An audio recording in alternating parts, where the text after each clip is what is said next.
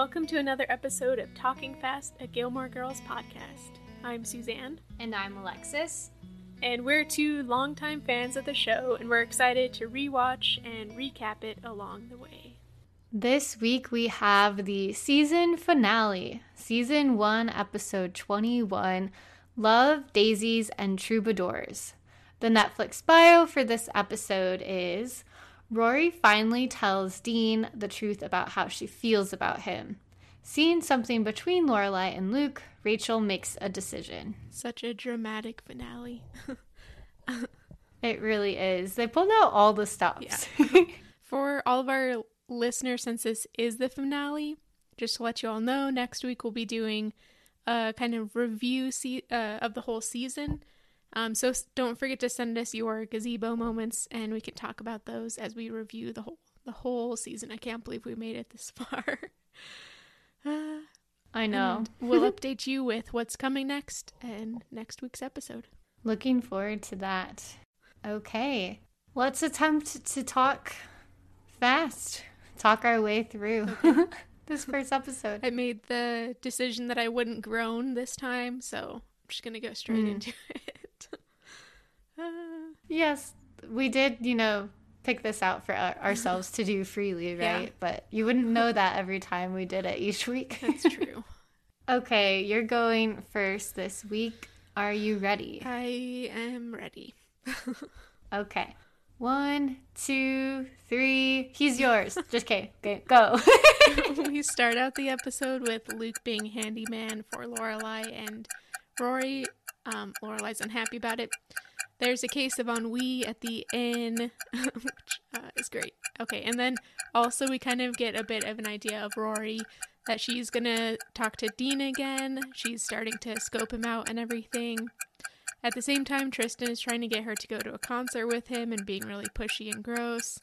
And Mr. Medina and Lorelai are dating still, getting jealous about Luke, and then he proposes at the end. Sorry. Sorry about that. I forgot to give you a, a warning. That's okay. I went into too many personal opinions. It's my own fault. Right. Evaluating Yeah. it within the limited framework. Tricky. Okay, are you ready for yours? As I'll ever be. Okay. Lorelai and Max are still dating. They're having lots of long nights. Rory is also thinking about getting back together with Dean or contacting him, so she starts to lurk and kind of stalk him. Eventually, he comes to her at Chilton, sees her with Tristan. Um, Rory and Dean end up kissing.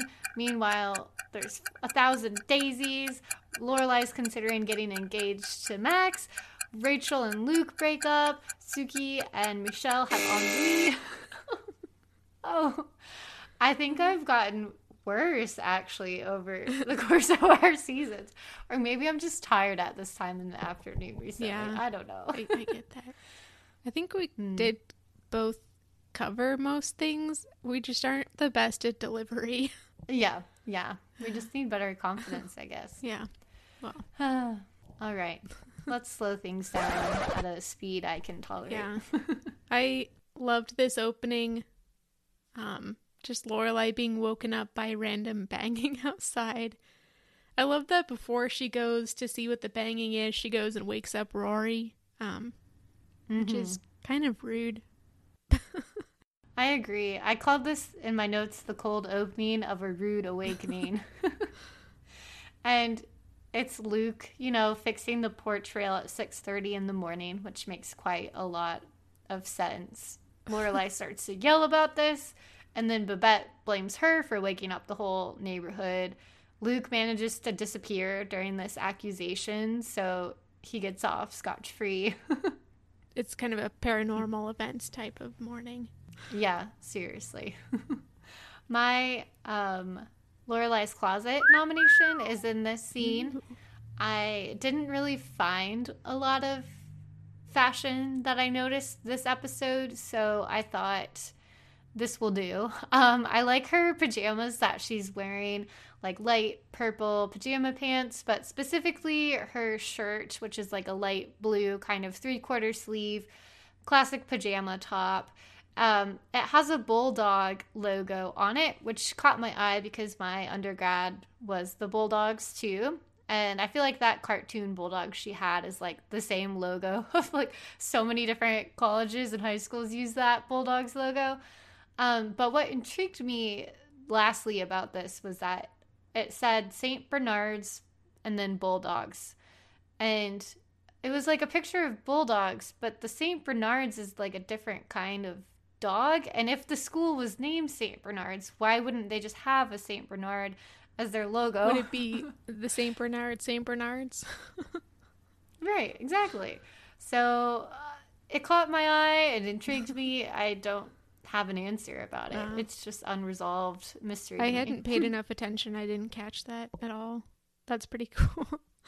I wonder if that was like a just a random shirt that they found somewhere and thought it was funny, or if it was something that somebody made for the show specific. It's hard to say. All right, but the day continues, and I, I think we have about a total of four main days, right, in this episode. There's a lot that happens, so I guess we'll try to go day by day. yeah. Strangely, there's no Friday night dinner. I just realized this might be the first episode where we mm-hmm. don't get mm-hmm. one. Right. We don't get em- any Emily or Richard either. Yeah. At the end of the episode, I want to ask you about what you liked about the finale and if you wanted it to have like anything else and whatnot. And Emily and Richard was like a storyline I felt like could have been included in the finale mm-hmm. of the season, but I don't want to get ahead of us. this scene um, at the end is my gazebo moment. The whole scene, the whole thing, um, because it it's my stars hollow moment. it's kind of iconic. It lives in my memory. Um, but we come in and Michelle is, as usual, not answering the phone. So maybe we shouldn't be surprised by that. But then he goes on to talk about his metaphysical angst and calls it mm-hmm. ennui. um, and then we go into the kitchen, and Sookie is kind of sitting there looking glum. And she says that she thinks she might be coming down with ennui. it was just wonderful. And it was like just a, I don't know, gazebo moment for me. I found everything about this scene to be relatable. Mm-hmm. like Michelle with like you the camera camera kind of pans in on him on the desk where he's got like his elbows on the desk, his head in his hands, looking so forlorn. And Lorelai like describes him as lazy or just sleepy and he needs coffee, but he's very clear that this is metaphysical angst, as you said. and so I love that. I can relate to that vibe definitely. And then, but I also love that Sookie is a hypochondriac. it seems because uh, Lorelai says you feel like you catch everything. Like I had to tell you last time that you don't have a prostate because I assume another employee said he has prostate issues and she like as a hypochondriac would would be like, "Oh no, me too." And anyways, um, but the scene ends with Lorelai asking about the opposite of ennui and Sookie says, off we. it's cured. and she laughs and says she's been cured. Yeah. yeah. Just from like t- beginning, middle, and end of the ennui saga was mm-hmm. I thought I great. it. I also noticed mm. Sookie mm. appears to have dyed her hair. It's now like a oh. pretty bright red, whereas before it's kind of a strawberry blonde, and now it's just like bright, kind of a natural colored red. I really liked it. I, I mm-hmm. don't think mm-hmm. that she ever has that hair color again. I don't remember though. Mm. But it was a great scene. Agreed. After work, Lorelai and Rory are in their kitchen discussing their dreams. This leads to Lorelai sharing that she was dreaming of someone who ran the auto body shop and she can't remember who it was. I don't really know the point of this whole long conversation about dreams other than just show some classic like Gilmore chatter. Yeah. But uh Lorelai, since Rory can't remember who that man was. She goes out to ask Luke, who is apparently an unexpected, like, we don't know this, but he's just on their roof. so we start to get the sense that he's like coming over to their house quite often. at strange hours. And we'll hear more about that later on in the episode. Uh, but meanwhile, Rory discovers her Dean box while that conversation is going on. The return of the Dean box. Yeah.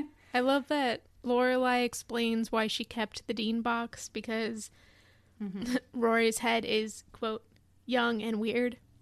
and I think that's mm-hmm. kind of mm-hmm. what we've also been saying a lot um, with yes her relationship in general is Rory's not necessarily seeing everything clearly as you wouldn't expect a 16 year old to or even a person of any age in a romantic situation. I feel like people get kind of bogged down with things. But I I yeah. liked that and at the end of Lorelai's explanation, Rory just says thanks. And so we kind of get the mm-hmm. idea that she's coming around to it. She's not so heartbroken that she can't look at Dean stuff and maybe she even wants to see it. I don't know.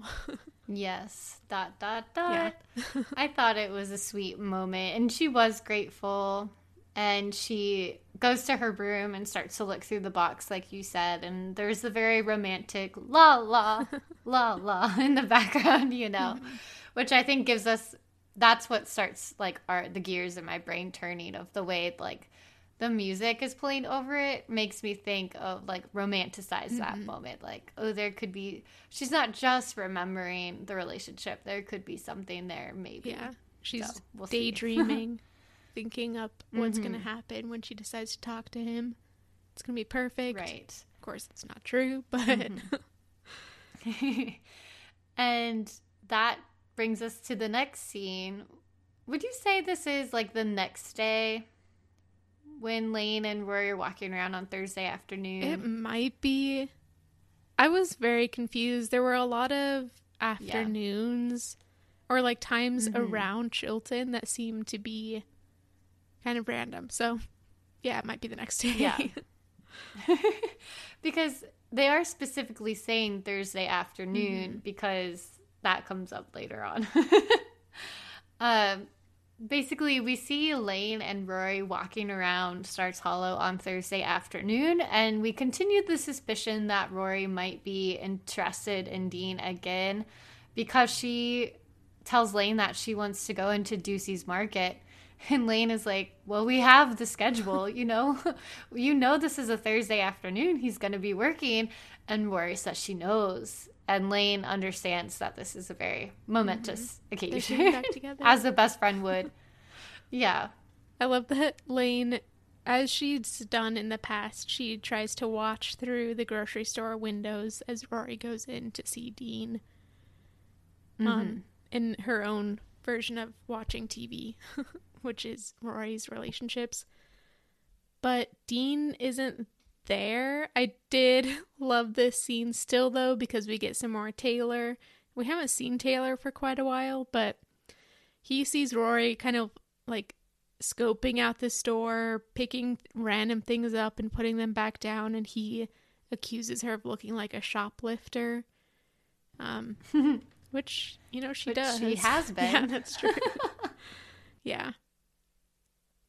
And then she asks for the bag boy. She wants to ask him a question. And you can like see her getting all nervous and excited as Taylor calls for him, and then it's just some other random guy, and she has to come up with a random question to ask ask him. It's a lot of suspense. We never did get an answer about why Dean wasn't working that Thursday afternoon, mm-hmm. but Rory's theory is that he has a Thursday afternoon girl now a slutty Thursday afternoon girl, which I I thought about critiquing, but in the end, I think it's just the classic. Like you need to make up like a mythical enemy to hate, right? Yeah. and something one last thing I was thinking about with this scene, I did kind of find I was a little disappointed when Lane said she was missing the old Rory. And by that she's referring to like the happy Rory who is with Dean and she's been feeling bad for the new Rory, who is like the moping around kind of Rory. And I wish they would have allowed for this like for Rory to be happy again, she doesn't need to be back with Dean. Like she could have gotten there by moving on too. And that's just like a bit of personal beef I have mm-hmm. with the storyline, like romance versus the more like feminist awakening, salt like on your own independence kind of thing. But I get the whole like it's not like when they broke up, it's not because she didn't want to not be with him in a way. So I get that she'd want to kind of like return to that. Mm-hmm. But I was a little bit like, she could do it on her own. She doesn't need a man. yeah. yeah, they barely give mm-hmm. either of them any opportunities to just be like happily single and not either going after people or being pursued mm-hmm. by people. Exactly. I feel like we could have had like at minimum one episode of Rory being happy mm-hmm. on her own and then being like, you know, I am happy, but I could be happier or I still want to pursue this. But we had almost no in between. Mm-hmm. It's like hints that she was ready to move on and or hints that she wasn't so down anymore and immediately to getting back in the relationship. Yeah. yeah. We also end this scene with a classic little pan into our troubadour who's singing and who will pay, play a big part in this episode finally. Mm-hmm. Becomes more of a character. Yeah. Breaks the fourth wall, kind of. I don't know. Yeah. One of the yeah. walls. yeah, because the stage would have like three walls, and the the fourth wall is between like the audience and the mm-hmm. stage. Mm-hmm. It's not really there, but to would break, he be you know. like in the pit? So he broke out of the pit for the episode. yeah, he breaks the orchestra yeah. pit. Yeah, he the someone in the orchestra pit just hopped up on stage and joined like the scene. Yeah. I'd love to see that. okay, we move forward to the next day, which may be directly the next day or just another day in yeah. time. okay, and in the near in the immediate present. And we get this really beautiful hallway shot inside of Chilton. I noticed I think Amy was going for a lot of like dramatic again, I should look up some vocabulary. Is it cinematography? I'm not sure. But the way some of these shots were in this episode were really wide and really intentional and creative. And this one is pulled back really far. We see like this really black and white checkered floor um, with like this kind of wood awning archway above the hallway. It's very beautiful and ornate. And later on, I think this will be like a parallel shot we'll see of Paris in the same hallway at the end of the episode. Mm-hmm. Yeah, they all the students are coming out of their classes. Um, Rory goes to her locker and is accosted by Tristan. He insults her locker decoration, and this is just uncalled for. She has a whole bunch of pictures of like women throughout history, pretty much. And we find mm-hmm. out that mm-hmm. his locker is just decorated, I mean, with women in swimsuits and stuff. and I remember in I didn't really decorate my locker in high school because we had an open campus and I had a car for part of the time, so I just like didn't use my locker, but in middle school, I was very serious about decorating my locker with exactly what I wanted to represent me. so mm-hmm. I, I think that this is just Tristan. Like, he's not just insulting her locker, he's insulting everything that Rory is. Mm-hmm. Yes, it's a reflection yeah. of you. The locker is totally. I actually nominated Rory's locker for mm. Rory's bookshelf. So for temporarily, it's Rory's locker. uh, because of what you said, the way that it reflects her personality. The I noticed two of the pictures. One was of the classic Emily Dickinson, mm. who's come up before on the show. I also noticed one of the pictures was Virginia Woolf. So many women writers and I thought it was just really a good way for Rory to express herself. Mm-hmm. And I liked that it was through all of these uh, meaningful women throughout history, like you said. I thought it was cool and F you, Tristan. And he wonders why Rory keeps refusing to go out with him. More on him later, yeah. my God. But that's what he's doing at this moment. He, I guess, got tickets to PJ Harvey, which I have no idea who that is. Um, I I can't Google every single thing. I, have no idea who PJ Harvey is. I'm just trusting Rory that she likes this person. yeah found out. but can't go because it would involve going somewhere with Yeah. Tristan. I found out that PJ Harvey is a girl, which I wouldn't have expected. So I know about as much as Tristan at this point. hmm but he keeps asking her out and she keeps saying no um and is like very adamant about it. She doesn't want to go out with him. She doesn't want to go Mhm. anywhere with him even as friends apparently. Um and then this whole scene as she's walking away from her locker tristan is following her. And then we get a bit of a scene with um, madeline and louise. Rory de- departs and um, Paris asks Tristan what the tickets are, or one of them asks Tristan what the tickets are, and he tells everybody that Rory's going to PJ Harvey with him, even though that's a blatant lie. and Mhm. Paris uh, becomes irate, as we would expect. I loved the weird little conversation between Madeline and Louise about Judy Garland being the um, Courtney Love of her time. Very Yeah. Seriously. Okay. We leave Chilton and return to Stars Hollow the same afternoon, I believe, and we follow Lorelai as she's going through town. I liked that she walked by Miss Yeah. Patty's during a ballet rehearsal, and I wrote down some notes. I'll recite them for you. Flutter, flutter, quick, quick. Your hearts are broken. The prince betrayed you. Shocked with an arrow. Now you're dead. So she's um like describing the movements and like the emotions that the young girls are supposed to be having as they go through this. All while dramatic, I think Swan Prince, Swan Lake, yeah, Swan Lake. I Swan? think. Swan Lake music is playing. a perfect scene. I I just wish we got more of Miss Patty's classes because they look very entertaining. And she's always like just standing in the doorway, either smoking or not participating in the dancing. Yeah. I feel like people have said it before, so I won't pretend this is an original thought. But the the spinoff we truly need is Miss Patty and Mhm. Babette. Their friendship, their lives. Like it could be about their current lives, and so many flashbacks could be really cool too. They've both lived such full lives, so I completely agree. That'd be great. Petition. One more idea for us to send to the Mhm. Netflix. They should be paying us. Seriously. Um, so part of what we get in this scene um, is Rachel catches up with Lorelai, and she's been looking for Luke. I guess he's not at the diner, and he she mentions that he seems to be spending an awful lot of time at Lorelai's, and it's a very awkward conversation. Lorelai says, "Yeah, he's been fixing stuff for me."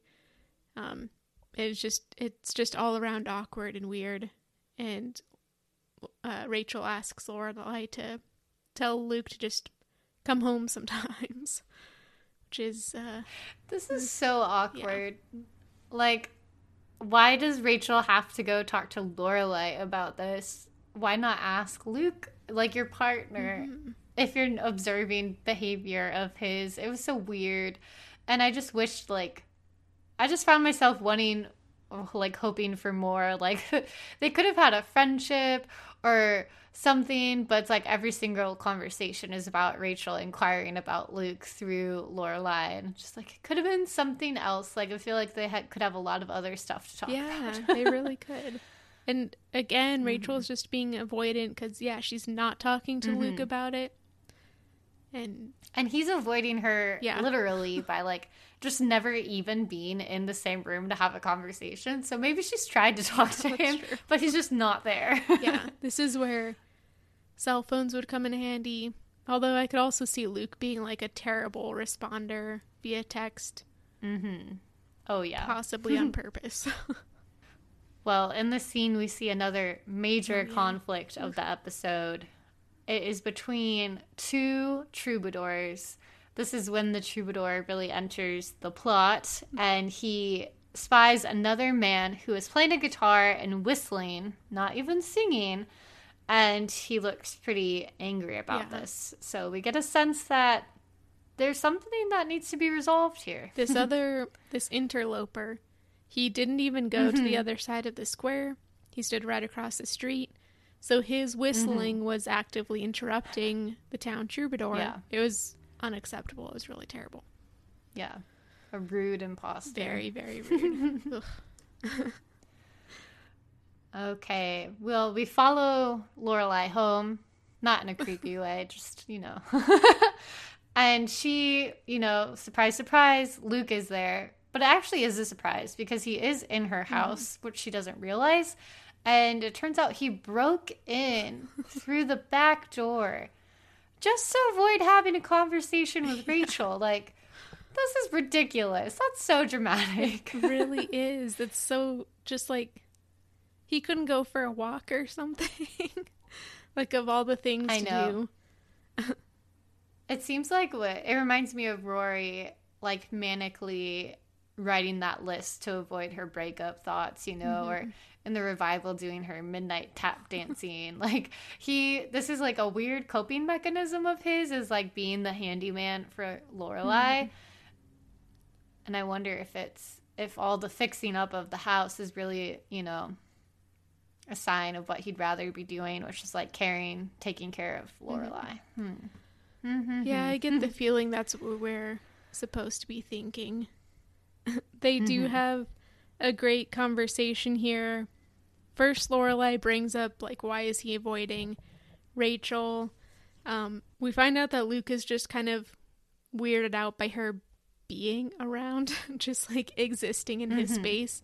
Which honestly, as somebody who has lived alone for many years now, I fully understand that. I'd just be so like so weirded out by people just being there, you know? So I understand Yeah. him. They go off on this great kind of loner guy rant, um, which has my Rory's bookshelf moment in it. There were plenty of references here, one of which I've already talked about. Can I guess? I, I did not pick the Unabomber once more, but I was tempted. But I picked the Winchester Mystery House for okay. a couple of reasons. First off, it seems really cool. I would love to go there. It's a this big like mansion in California built by I think the widow of the guy who made Winchester rifles or some uh, some sort of guns. and it's like haunted. There were a whole bunch of deaths there, so a lot of people think it's haunted. It's also got a whole bunch of just like weird architectural anomalies. Like, I don't know if it has hidden staircases, but it seems like a place that would. So, seems cool. I also picked it because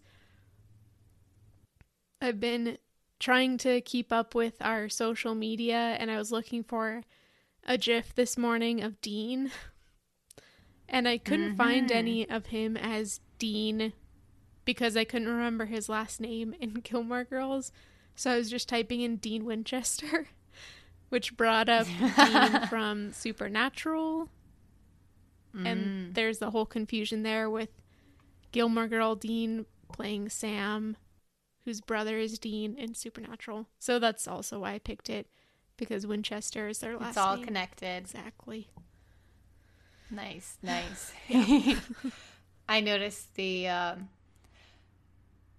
yeah, the other the the reference I picked up on and that was Henry David Thoreau, who Luke suggests is a loner because he's saying I'm a loner, and Lorelai saying no, those are all sad, lonely guys. Yeah, that's true. It kind um, of.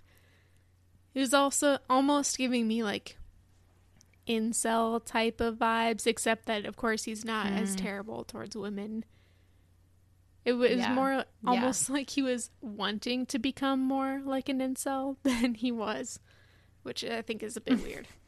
I I mean, as you said a moment ago, I think it is very fast for Rachel to have moved in immediately. I think this I view I view this as a very genuine complaint on Luke's part of like being so used to his own space and then being annoyed when she puts the milk in a different place. Like, sure, it sounds silly, but you have like the space of your home is so much more than just, you know, a surrounding. It's very much like an extension of you. It's a way for you to assert like control, stability. You have a sense of ownership, of like expression over it, all of this different stuff. And have someone come in is like a lot. And I everyone everyone moves at a different timeline, but I moved in with my partner after like 3 years of dating. So it and it's you know, it's still a progress. It's still like a whole process to learn how to live with someone else. And it's been months now. So I I feel for him in this moment, but I also think he's using that reason as a way to kind of deflect from his deeper emotions that Rachel will point out mm-hmm. later on. I definitely get the feeling that I I don't under like I don't think Luke can separate the fact that Rachel kind of drops in and drops out and she doesn't have a permanent address it seems. So it's almost mm-hmm. like she's just like couch surfing and Luke's is yeah. the latest place. So I don't I definitely yeah, I don't I don't think you can separate that possibility from the reality of her just dropping in. Um so yeah, I I agree. He he needs to mm-hmm. address it, but also she wasn't very fair to him. Yeah. Now, did you remember in our next scene uh, basically, meanwhile, Rory is going to seek out Dean for the second time, try how it goes this time. But did you remember Dean's house as it's like shown in this episode? No, it was very. It's kind of big. It's yeah. huge.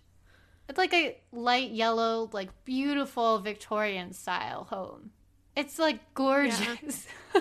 it reminds me a bit of the Twickenham home in mm-hmm, it does seasons. maybe they reuse this set yeah maybe it is very cool and it you've got like this big wide shot of rory looking very small yeah. she walks up to it mm-hmm. which i don't know might just be symbolic of something i know it has to be right but she walks up and clara who is dean's little sister answers the door and Rory starts being creepy once again. Um, she's kind of saying all sorts of weird things, like she says she's a Girl Scout. At one point, Clara mentions that she looks like the girl in the pictures, and Rory latches onto that. And Clara says he has pictures, and then in another sentence, she says he had pictures. And Rory goes mm-hmm. a little bit intense with this. she starts talking about how has is present tense and had is past tense, and it makes a big difference which one is true. Does he have or does he have pictures or did he have pictures? I mean, that makes a lot of difference. And Clara starts to cry. um, Dean calls down, and Rory just like bolts away. it's just so mm-hmm. awkward. It is truly so awkward. It's like the tables have turned. Mm-hmm. When Dean was pursuing Rory, we thought it was so creepy at times. And now she's just returning that attitude even more so. Like, Dean never interrogated one of her siblings to the point of tears. like, Rory did that. She intimidated Clara. I wonder what he was thinking as he watched her run away. I mean, he must have, like, been starting to feel hopeful, I guess. Yeah. I think so. I do. Such a weird situation. I wonder also what Rory thought she was going to say.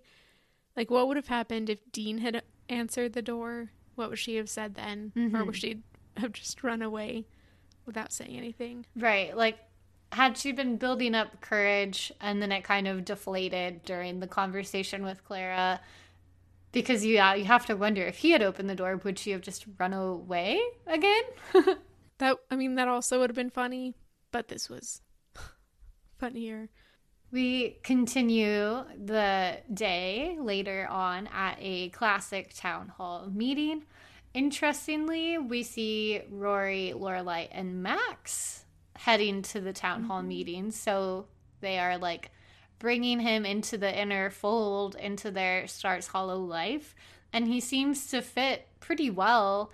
He has all the snacks that they're going to be eating, including two ring pops for Rory and Lorelai.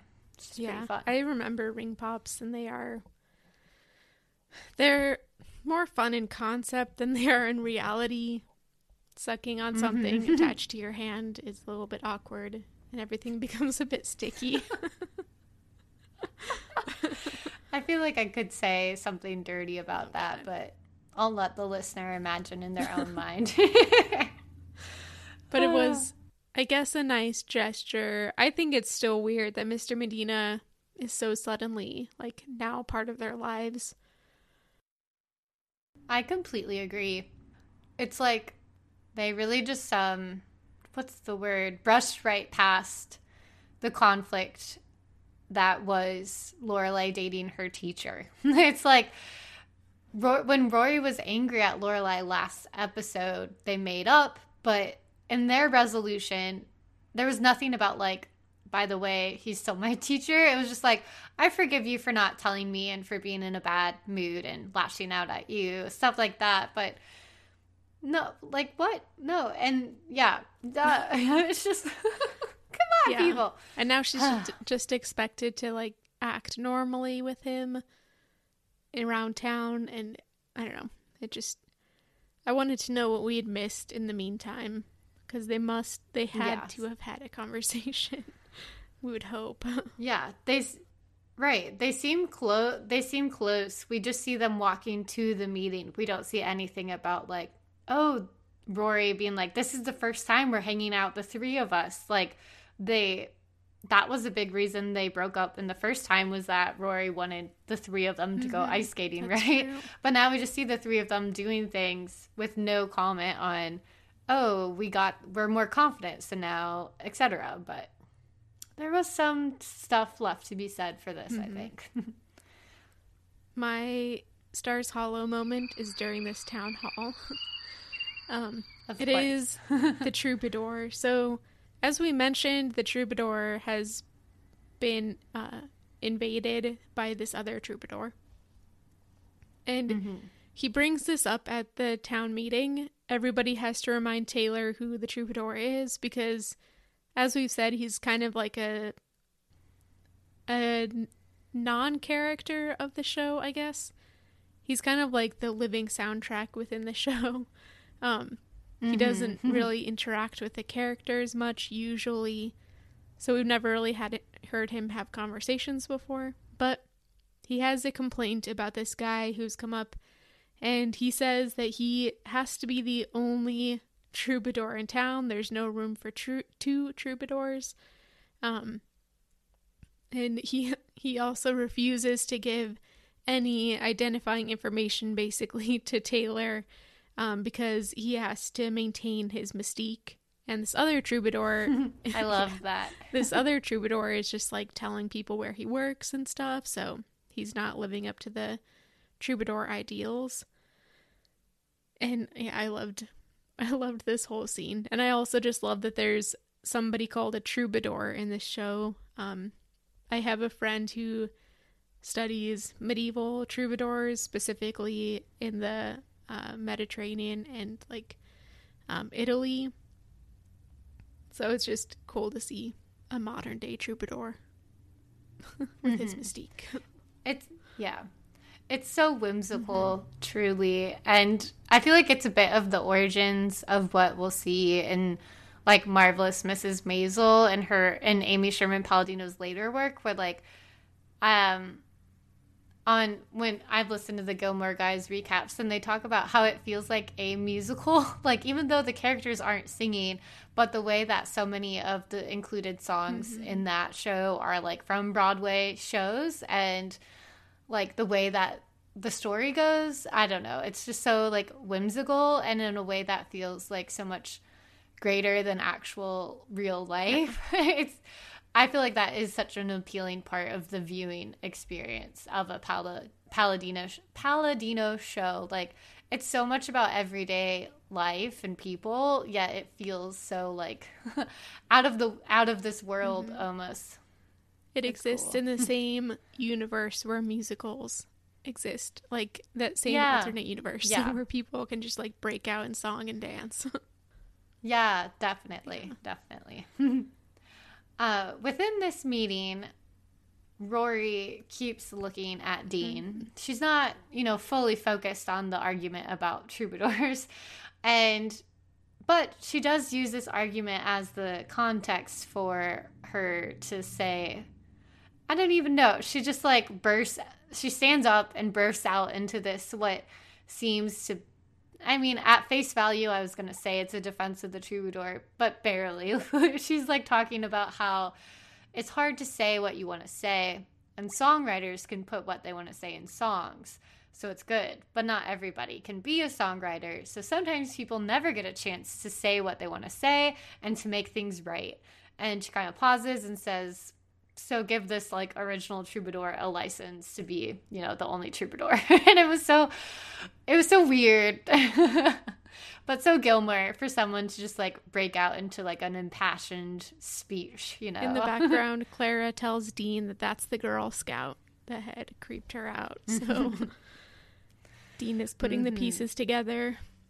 Um, but he disappears as soon as the meeting is over. So Rory doesn't get to see him. The troubadour debate is finalized, though, and we now have an official town troubadour. I'm very, very excited about it. good for Yeah, him he deserves it uh, with his mystique. I think he does it best. we interrupt this podcast with a message from our sponsor Once upon a time, in a kingdom long, long ago, there was a princess who was cursed to be a swan until she could be kissed by her one true love. It is a story of love, tragedy, passion, and darkness. And nobody can tell the story as well as Miss Patty, our prima ballerina in Stars Hollow, who graces us all with her talent and knowledge. This Saturday only, her intermediate ballet class will be performing Swan Lake. Come one, come all. We're sure you'd all heard Miss Patty directing her students as they rehearse, telling them when to feel sad, when to feel glad, and when to lay down dead. Well, now you can come and see the fruits of such a stirring narration. Listeners of Talking Fast can get front row seats for the production by telling Miss Patty the code phrase audience participation as you enter the hall.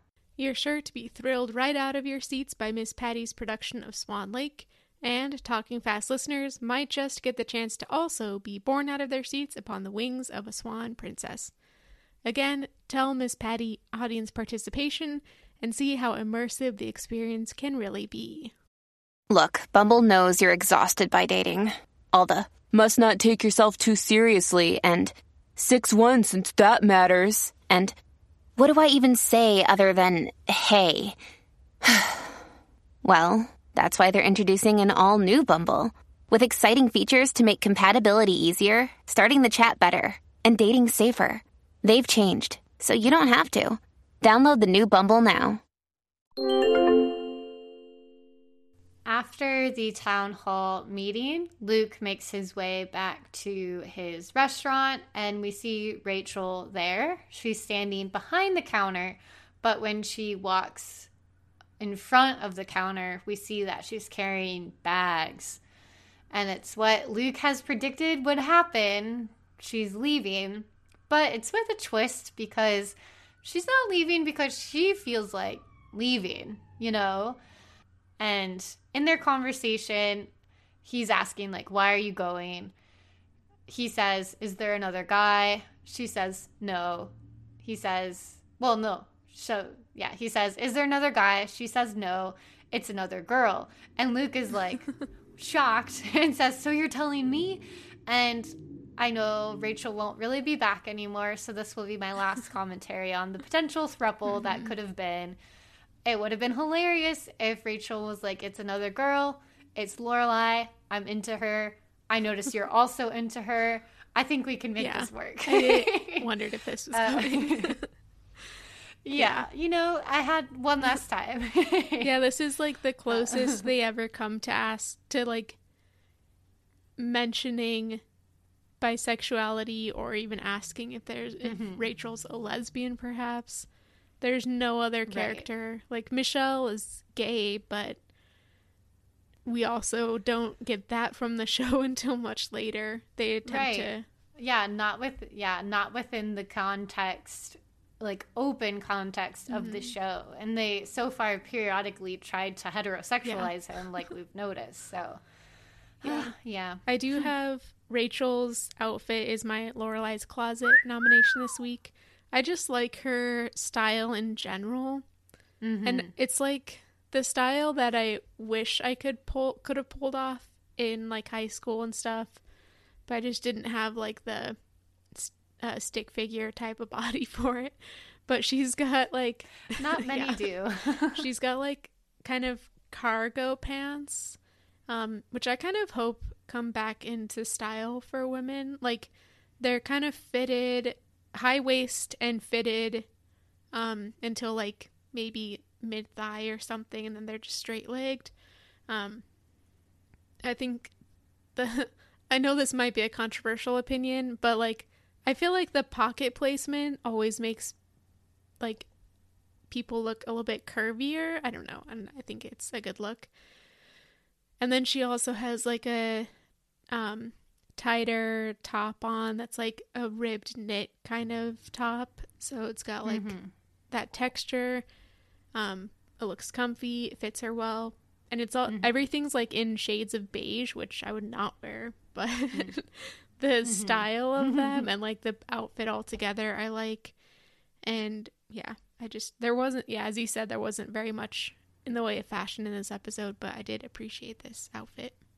Yeah, I agree. Rachel as a whole, I admire her fashion style, and she was looking great as she was breaking up with Luke and parting with wise words. Don't wait too long to tell her, uh, because you know Luke will not admit. He doesn't even say Lorelai, Lorelai's name, but I, it's clear in their conversation that they both are aware she's dumping him because he's into Lorelai, and I think it's pretty. You know, we've questioned like her intentions or her approaches to her relationship and if it was cool or not cool of her to use Lorelai in certain ways, but ultimately I felt like she was really the bigger person in this breakup and it was really big of her to like give him relationship advice when clearly she's still into him. You know, like she could have really been lashing out at him and blaming him and like hating him, but she left with fairly like positive with a positive approach to it and I don't know if I could have done that myself. Yeah, she easily could have blamed him for not giving them a fair chance and all that, which is true. yeah. Um, Mhm. but in the in the end, she yeah she says don't wait too long to tell her. And Luke looks a little bit flabbergasted, and we begin to wonder whether he'll actually say anything. uh, Yeah, we will pick up on that Yeah. in a moment. Our next scene is, uh, I guess the next day at Chilton. Um, and uh, Rory's trying to talk to Madeline and Louise and give them notes, and they're ignoring her. Um, Paris comes up, they call her Mary again, which we haven't heard for many episodes. And I think it's Paris who says Mary, uh, not Virgin Mary, Typhoid Mary, which I thought was great. yeah. Um, but Yeah. basically, Paris ends up accusing Rory of using her and um, kind of just make like I, I don't know exactly where she was the exact sentiment she was trying to get across, but she thought that Rory was making fun of her in a way. Um, she with Rory getting Tristan and like suggesting that Tristan and Paris date was kind of a a joke to Rory. Um, because as we heard earlier, everybody thinks that Tristan is taking Rory to PJ PJ Harvey's and Rory wants to go. Um, so that's where Paris is really angry about this. her her argument is so flimsy here. She's saying like you use me. She's but um then she's also saying she's not mad about the Tristan thing and that she doesn't have time for concerts and things. So it's like well which is it? You know, like clearly you are jealous and angry about Tristan even though you want to deny that. She also says something that kind of sets up next season. Um, supposedly, Rory's been talking about joining the journalism club in the next year, and Paris says, you know, you'll need a good, um, like letter of recommendation or support from the student editor, and then Paris reveals that that is going to be her, and threatens Rory with having to write stories about uh, parking lot landscaping, I think. Um, and then we get this great Mean Girls shot at the end of this. I loved it, and I kind of wish that they would do more it. of these like cheesy, dramatic shots. We're at the Mm-hmm. kind of the en- grand entry of Chilton. Rory's down on the ground floor, and there are the big marble steps going up, um, surrounded by Mm-hmm. fancy columns and everything. And Madeline and Louise are on the same step about halfway up, and they turn around, do it over the shoulder, look at Rory, and Paris is like down a few steps right in between them. So it's like this trio of mean girls looking back at Rory, mm-hmm. and I loved that. Yeah. And then we find out I loved it. we find out that it's summer vacation after this. So who would have known? Right. Paris, like, once they're in that formation, she's like very threatening and says, Hope you have a good summer. I loved it. Like, as much as I've mourned the loss of their friendship, I do think, at least if they're going to be enemies, it needs to be kind of like epic and dramatic like mm-hmm. this. So I do like that. It it really does propel you to think like what will happen in the following season between the two of them. Will they rekindle friendship or will they become really competitive enemies? I li- I liked it Yeah. a lot. I liked the flair for drama and all of these interesting camera shots I feel like really show you like what you'll see in Maisel when they ha- the Palladinos have the budget, mm-hmm. like the Bezos budget, you know, what True. could be done. Like I feel like she probably would have wanted to do more of these mm-hmm. shots, right? Maybe they're harder to do though. yeah, that's true. And with so many child extras. she loves her extras actually. I was just thinking about that in the Coney Island scene Oh, of yeah. Mrs. Maisel. Like so many extras in a single shot scene. Like wow. Anywho, back to the original Palladino show. So after this Chilton scene, I'm so confused about the days here because we'll come back to Chilton later and I guess it's the next day because the stuff with that's happening right now is at night. So Mm-hmm. Lorelai is getting ready for a date and um, she hears the doorbell and it's right on time of course, but it's not Max, it's Luke. And he is showed up to pick up his toolbox, which um but really to talk to Yeah. Lorelai, like come on. he tells Lorelai that Rachel left. He was super awkward about this. He was just kind of standing there, like expectant of something. Like he expected Lorelai to make a move. Um, mm-hmm. of course she didn't. it was weird. Yeah, he was like so cagey about the reason that Rachel left. He's like, oh, she had her reasons, not wanting to admit about Lorelai, but it, it's almost like he was waiting for just if for her to say something or do something that would prompt him to suddenly be like, yeah, she left because of you, and I think I do like you, and they could have like a moment. Like clearly he doesn't know about Max. Like I think he might be thinking like, is this our time? Will I say something now? Will I say something later on?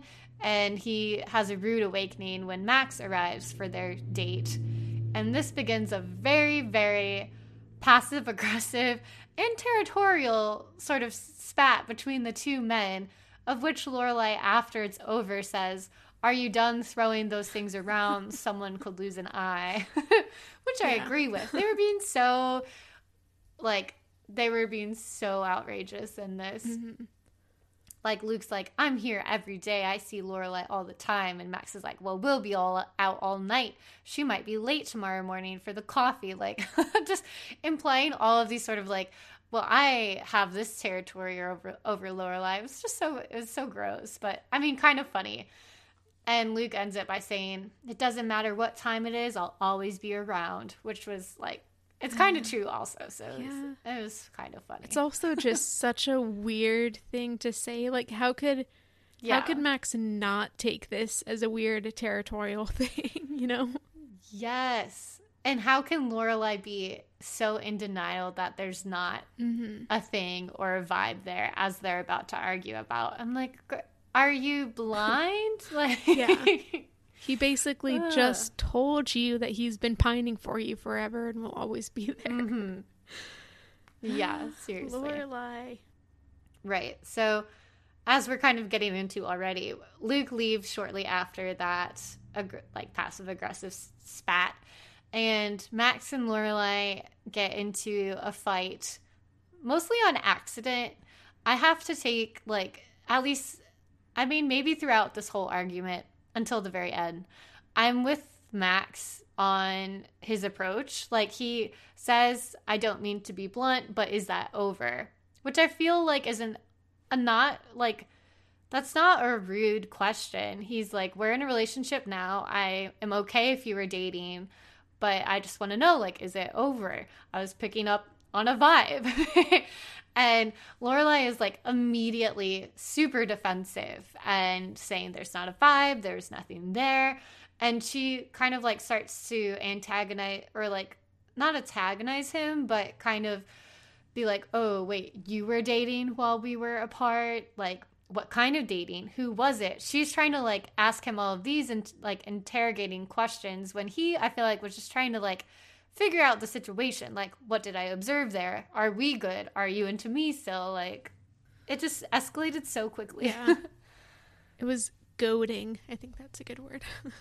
Mm, yeah, she was Yeah. goading him. hmm But eventually, she also ends up blurting out that she slept with Christopher. I thought Max handled that very well as well. He was just kind of like, Yeah. okay, I've had enough. I don't need to hear about this. He's like, I want to change Yeah. the subject. And then, strangely enough, he proposed, well, okay, he suggests a solution. Um, he thinks that the only way that they can kind of solidify their relationship is if they just get married. this reminded me. I don't understand. This reminded me so much of Christopher's proposal as well. It's just like things are unstable in my life. I don't know what's happening, so let's get married. I know. He was like identifying their pattern. Like we get good and then something weird happens to completely derail us. We're unstable. We marriage will stabilize us. But it's like, no. If something weird like that single argument could derail your entire relationship, mm-hmm. that doesn't mean you need a grand proposal. It means you need to work on so many things together, including communication, boundaries, expectations, etc., etc. Like, I don't Yeah. know. They just need to. Oh, Max, this was ridiculous. They need to have the um define the relationship talk, just like Rory did with Dean so Yes. many episodes ago.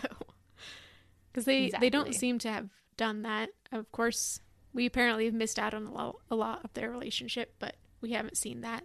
Uh, but Lorelai responds in shock, and she says that if he was to propose to her, it should be different. It shouldn't be as a way to mend an argument. It should be this grand romantic thing, like maybe there'd be a horse, or there'd be music, or there would be, say it with me now, a thousand yellow daisies. ah, iconic. Strange, a very strange request. I have to admit. I imagine she Mm-hmm. was thinking of being out in a field full of a thousand yellow daisies, Yes. yes, yeah. which would be romantic and cool. Mhm. but uh, he interpreted things differently. which we'll discuss in a moment. But before we get there, we need to return to another day at Chilton and a continuation of the Roar and interest Intereston debacle. Um, and you know, for one, for it's the last episode of the season, so I thought it was only right to bookend it with a Friday night dinner critique. Of Tristan. this as my Friday night. Thank goodness. We're- We're in the same boat. We're in this together.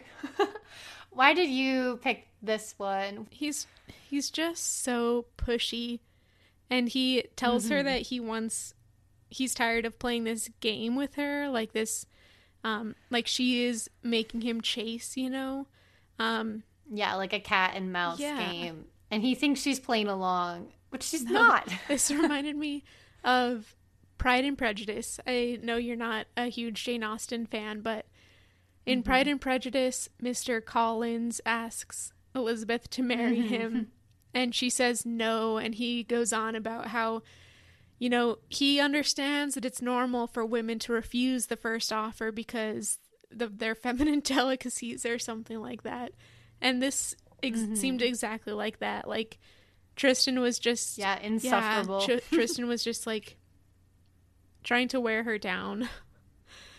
And mm-hmm. I I keep thinking back to that terrible kiss. I mean, it actually looked like a fine kiss, mm-hmm. but it was a terrible mistake. Yeah. Terrible context.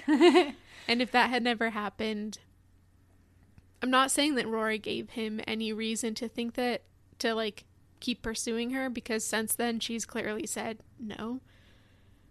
But mm-hmm. he seems to think so. Um, it, yeah, it was just, ugh, he's so annoying. I'm so glad that he disappears.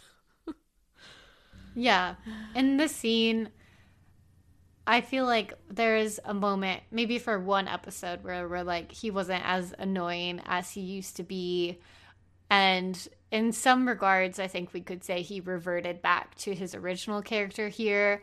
But I don't think he ever was a different character, to be yeah. honest. I think the whole like uh, emo boy befriending Rory kind of thing, like was just part of his game like that he's been playing this entire time of treating her as like a conquest to be won basically. And he just again with as you said the pushiness the physical boundaries cross when he grabs her books and says he won't give them back until she agrees to go out with him like total coercion and intimidation it's like sexual because he's into her in that way. But even if this was him grabbing just any random person's books, that could be like bullying or mm. something. I'm like, he needs detention for this or punishment, like actually. And yeah, I was so glad like that at the end of the scene we see Tristan like sulking watching yeah. Dean and Rory kiss. spoiler alert, but and he just like sets her books on the ground in a really weird way and like walks off. And I was yeah, triumph. Like, F you, Tristan, yeah. whatever your last name was, something yeah. rich sounding. I something hate you. yeah, I'm glad he's gone. We do get this epic mm-hmm. scene though. Um, yeah, it's it is really epic actually. As Rory is trying to avoid Tristan. She's walking out kind of into the parking lot around Chilton. Tristan's right behind her. She stops because she sees Dean with his car pulled mm-hmm. all the way up to the courtyard, of course, the only car up there. It's like, this can't be the parking lot. but he's standing there with his green truck, and Rory goes over to him. They have kind of a weird conversation because Dean sees Tristan in the background holding Rory's books. So he gets all jealous and is like, I thought that you were trying to say something. I thought you were like maybe trying to seek me out. And Rory just kind of mm-hmm. stands mm-hmm. there saying nothing really. Um, mm-hmm. and Dean finally is just like, I'm I'm out of here then I guess. So he goes and she like deny she like denies yeah. going to his house and random things like that. So I'm like I do feel for Dean like she's giving him such yeah, mixed messages. So true. and as Dean is getting back into the car, she says, "Stop." And he says, "Why?" And she says, "Because I love you, you idiot." and then mm, they make out violently nice. in the middle of the courtyard. See, one could say violently, another one could say passionately. I don't know. You know? It uncomfortable. it's all in the eye of the beholder. also, the camera was doing that thing when two characters are making out where it's kind of like circling mm-hmm. around them from like every angle like look they're still kissing from this angle now and the music was really like adding to the moment too the lyrics were like do you remember your first kiss it was very like it was a moment, you know, everything added to it, including Tristan sulking in the background. Like every element was perfect. Give or take some of the like level of kissing energy, I guess we could say. Yeah. I thought it was nice though. I thought it was Yeah, good. it was a satisfying end to the like trajectory of Mm-hmm. their story this season. My one my one small caveat is that similar to Max's proposal in a way in which I think the proposal is romantic but doesn't solve their underlying issues. And the way that this is like a grand and epic kiss and I'm honestly like a little happy to see them back together. I still like don't think like the minute he saw her with a guy not they were not even doing anything just standing next to each other and he was so angry and jealous and was ready to just leave and not hear her out like the trust is not there mm-hmm. between him and Rory and maybe that could be we could argue like they're at like you know a low place since they've broken up and they're going to rebuild that trust but I was just annoyed to see that. I kind of forgot that once they started to have their moment, but like, you need to trust your partner. Come on. and lashing out is not the way to show you're uncomfortable. Yeah. It really foreshadows what's coming in season two. To be fair, I mean, I think Dean has reason to be jealous of Rory and Jess because, yeah.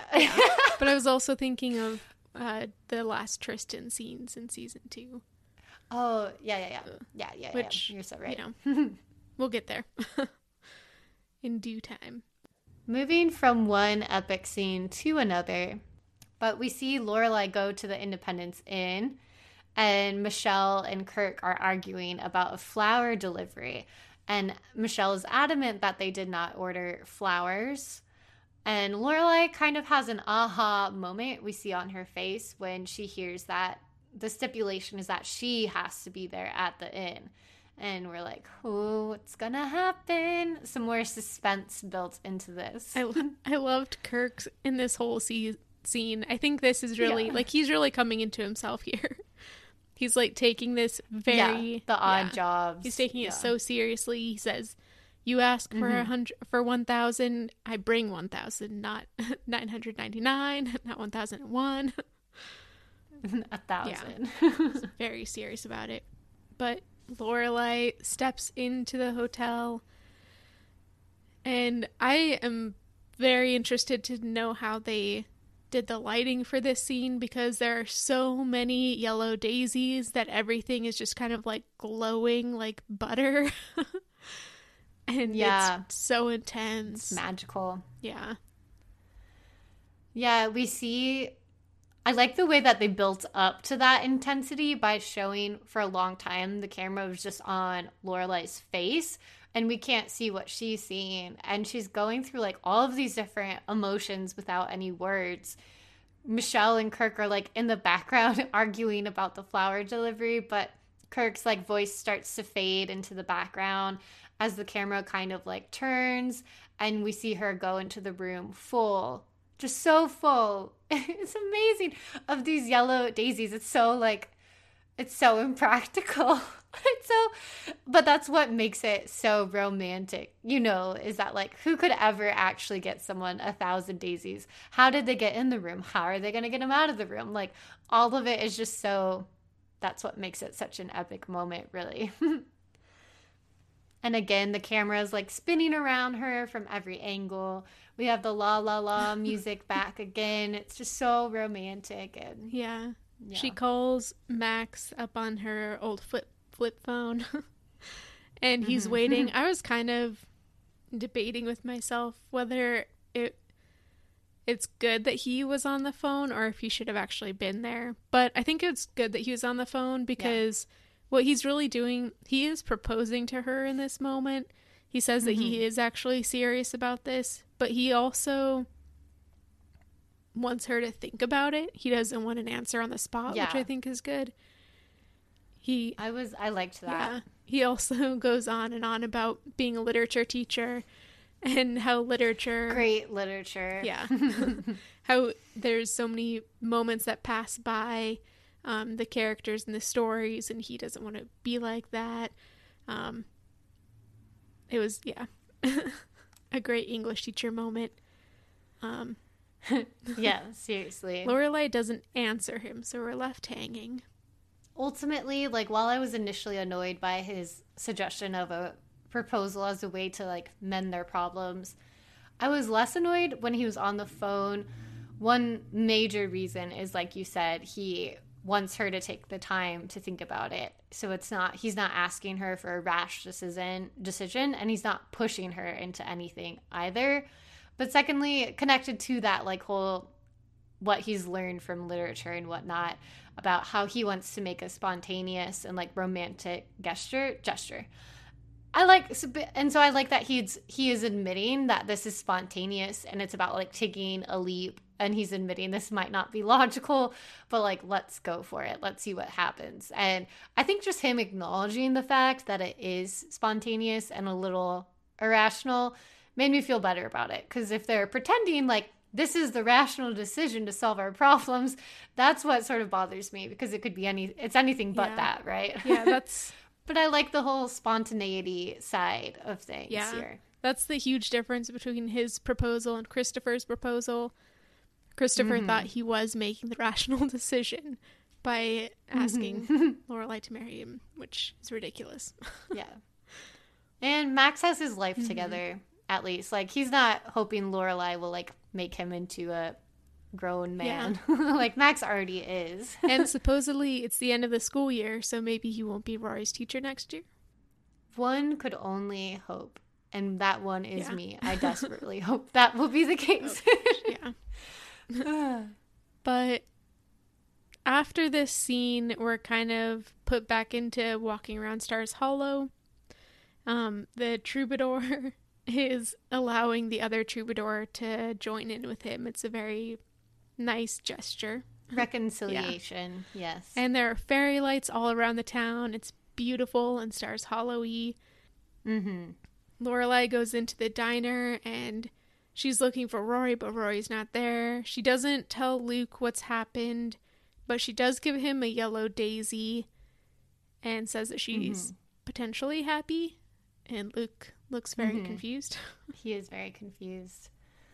This last, the closing scene of the season is mm-hmm. my gazebo moment. Yes. you know, I was really torn.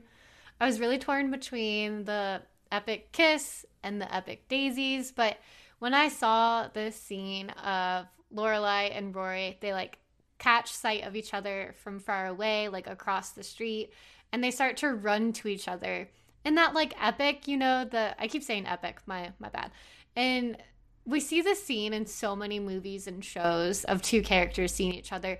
It's that slow mo run where they either like hug or kiss in the middle. It's almost always romantic, but this is like platonic mother daughter love. They're running to each other because they're like just so excited to see each other, to share like their joys. They're like smiling and laughing and jumping, they're hugging. And it's like, this is what the show is about. Like, of course, at this moment, they want to talk to each other about the guys in their lives. But it's not always about that, you know? And I just was like, this is it. This is the connection that is the most important and meaningful and just so special. And the camera starts to like pan away from them. So they become really small. And it goes over these really twinkly trees and the gazebo. So it's like, it's the two of them and then it's the town, you know, that they're a part of. That's the show. I felt like it was such a the like the just the picture perfect ending for a season 1, you know. I was like, that's it. That's a wrap. That's great. Yeah, it really was. Such a good episode, too. It was like so much happened, but it was all heartwarming. The worst thing Mhm. that happened. Is there anything is there anything you would have liked to see a part of the finale that wasn't included? I don't I don't know. I mean, I guess like you said maybe some Emily and Richard stuff. But so mm-hmm. far we've had so much tension with them that I think it would have kind of given a mm-hmm. different vibe to the finale. So yeah. I don't know. Maybe maybe a bit of catch up with Lane and Henry because we haven't heard hmm. about that for a long oh, time. Oh yeah.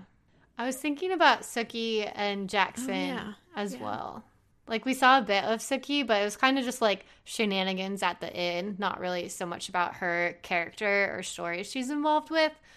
But I mean, that's kind of just scraping at the bottom of the barrel for like anything that could have made it better because I really think it was I think at the end of our years of podcasting, we'll have to rank the season finales. Oh, yeah, that's a good idea. And I feel like ha- this has to be number one. I can't remember any of the other season finales, but I just thought this was really well done. I think the season two finale, if I'm remembering the right Mm. scene is the f- or the right episode is the finale. I think that one's pretty epic too. oh, yeah.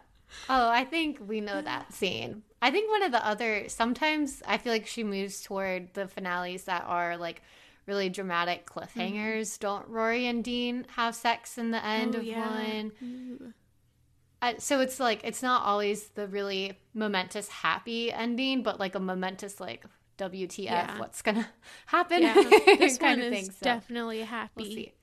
hmm Almost, almost disgustingly happy. One might say.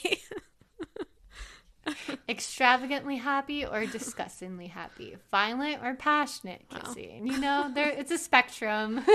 yeah. So I guess that's a wrap on season one. I can't believe it.